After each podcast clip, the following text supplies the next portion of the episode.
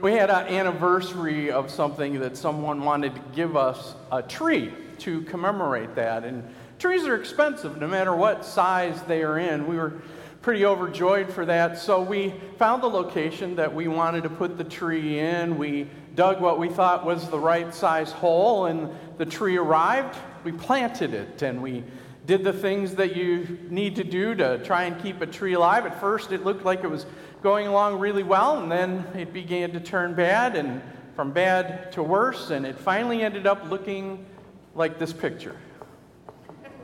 Mm-hmm. There it was. And as we looked at it, we were wondering what, what had happened. You know, we watered it, we fed it, we did all the things you were supposed to do. And so we talked to somebody at the nursery, and the first question they asked us was, Well, how deep did you bury it? How deep did I bury it? I buried it. That's what you do. You bury trees, you put the root ball in the ground. They're like, No. One of the leading causes of a tree declining and even dying is if you bury the tree too deep. I didn't know that. I didn't have a clue about that. I guess the roots also need to be able to get oxygen in order for that tree to thrive. We killed that tree by burying it too deep.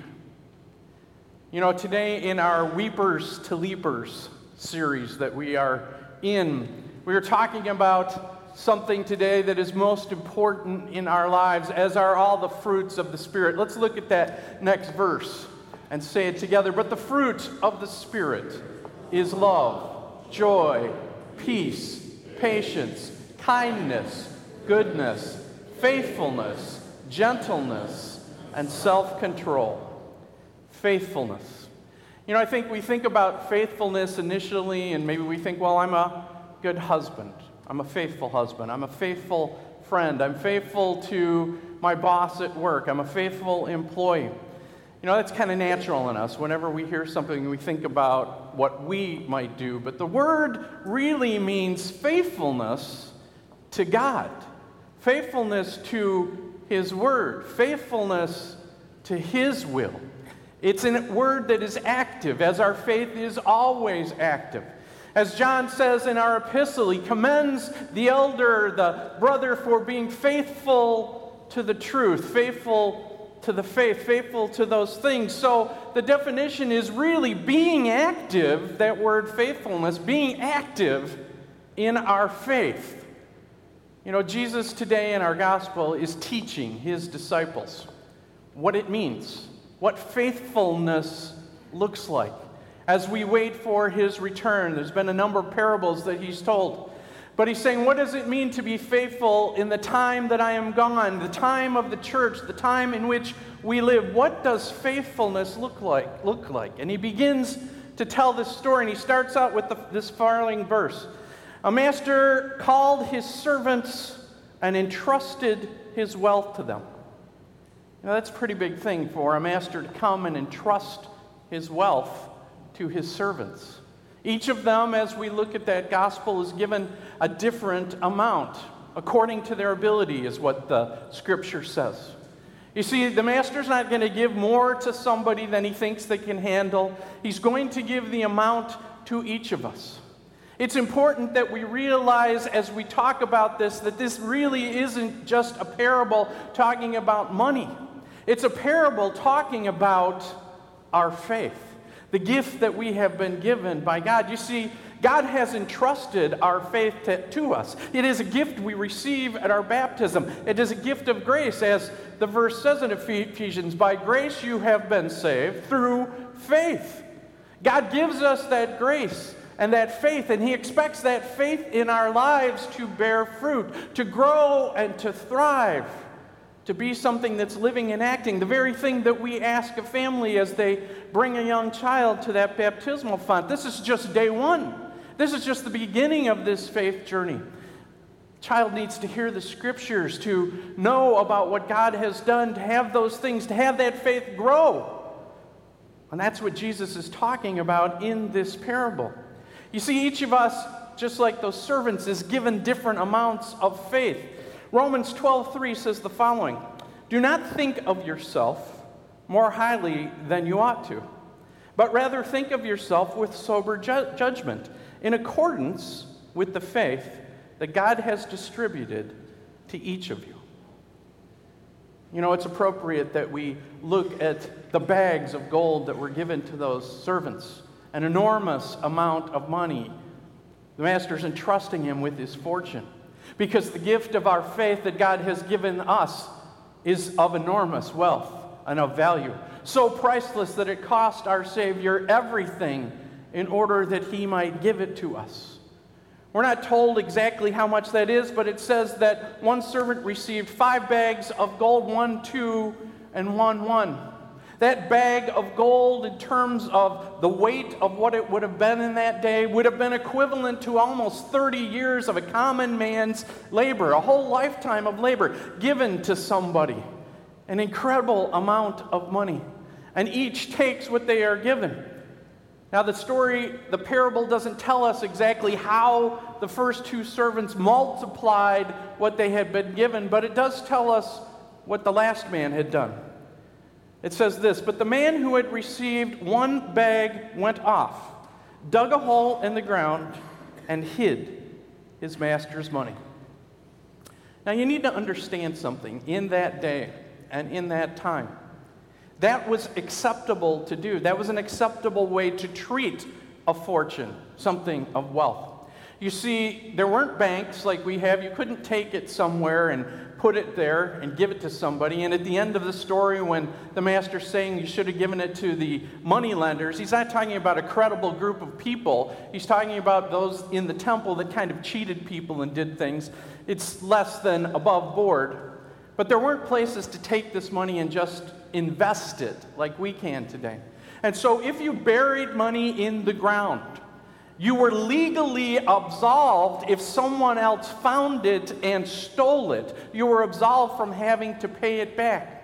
It was the prudent thing for that servant to do in his mind.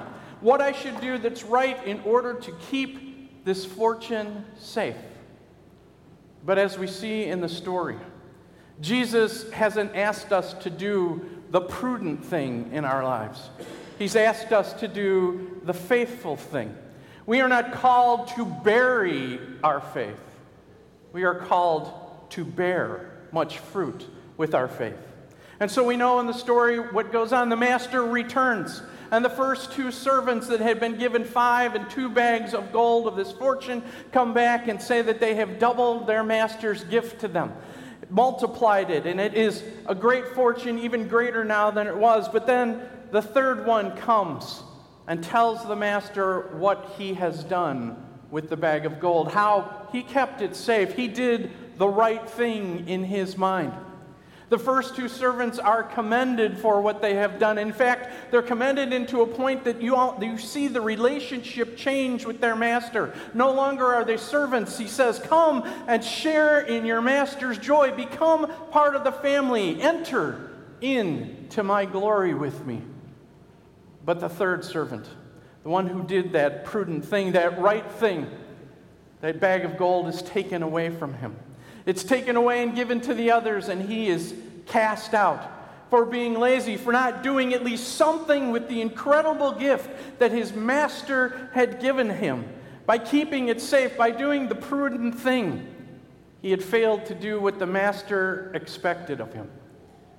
You know, that's the parable, and as I said, it's a parable about the gift that we have been given in our faith. And maybe you're sitting out there saying, well, that seems a little harsh, doesn't it? Faith is a gift. We're all given in it. And any amount of faith is saving faith, isn't it? Yes. Yes, it is. The fruit of the Spirit is faithfulness, the gift that we have been given, multiplying that gift by God putting us in that position. You see what the Holy Spirit does in our lives, that He works in our lives with the faith that we have been given to put us in the place where that faith can grow and multiply, to put us in the place where the word can be heard, where we can share in the gifts that we celebrate in the church, the Spirit working in our lives that that faith might grow, might multiply, might be something that is fruitful. But here's the problem in our lives. You see, we often resist that Holy Spirit working in us to allow this faith to be faithful, to be fruitful, and to multiply. We often resist. Sometimes we hear words of somebody, well, you know, I'm a lifelong Christian. I don't need to be in Bible study anymore. I learned all this as a young child. We hear somebody say, Well, I don't need to go to church. There's just a bunch of hypocrites there anyway. I don't need to be with them. I can worship God off on my own, in my own way. People often say, Well, you know, I don't really want to have conversations about faith with people or anything. You know, that's a personal issue, something that we shouldn't do. And then I'm a good person. I know God will take that into account. You see, we resist the Holy Spirit trying to bring us and to put us in the position where the faith and gift that we have been given, the treasure that God has deposited in us, can grow and thrive and multiply and be useful in the kingdom. That resistance is burying the treasure just like that third servant did, burying it in the ground. And as I found out, burying something that is living too deep can cause its death, so also if we bury and resist the Holy Spirit enough, our faith can die. It can be gone within us, and we can be found empty and dead. You know, in the Lord's Prayer that we pray every Sunday, one of the petitions that we say is, Your kingdom come. And if you remember as a child memorizing what the explanation to that petition is, it goes like this God's kingdom truly comes on its own without our prayer, but we pray in this petition that it would come among us also.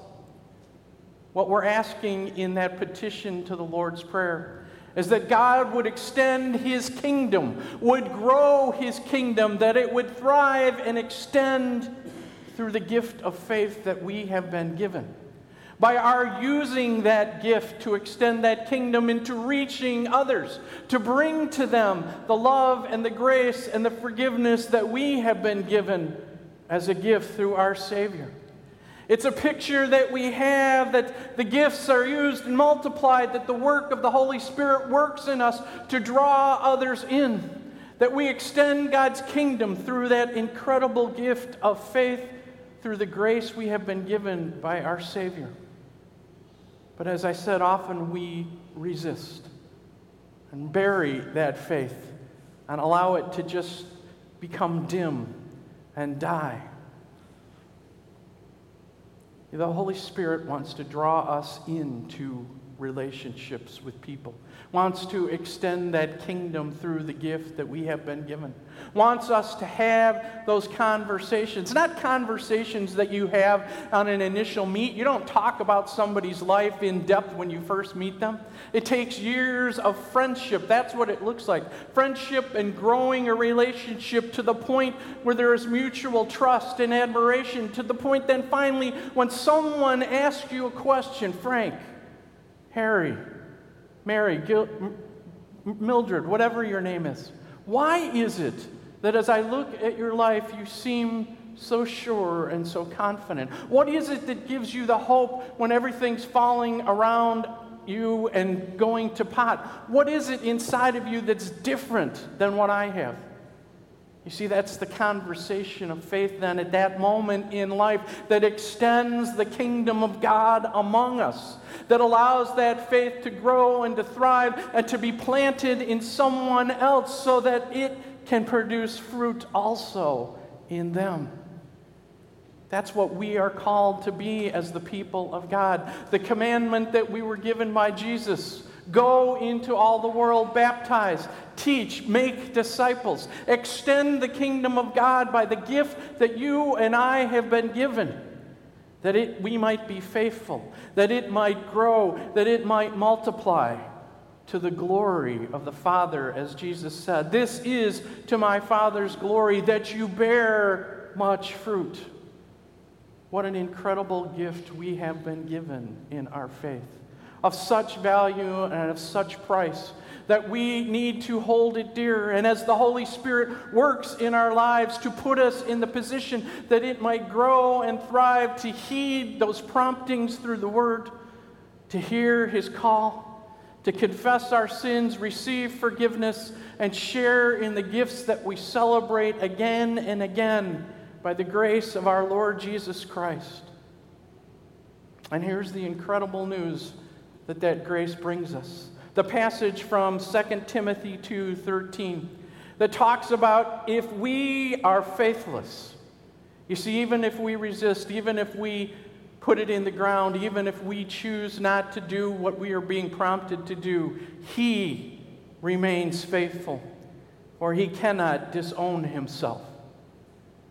See, our God will call us again and again from where we have turned away, from our resistance, from our burying our faith in the ground and thinking that that was the right thing to do rather than the thing that we have been asked to do. He remains faithful to us in His forgiveness and His love and His grace.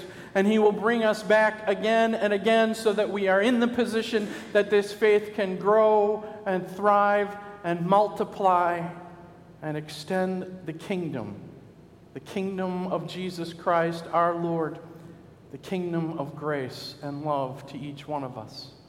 May we truly be people that the Holy Spirit can lead in faithfulness to God and to His will and to His word. May we be brought again and again to the place of realizing that we have sinned and turned away, that the fruits of repentance might grow in us in order that the fruit of grace and love and forgiveness might be extended through each one of us. In Jesus' name, amen.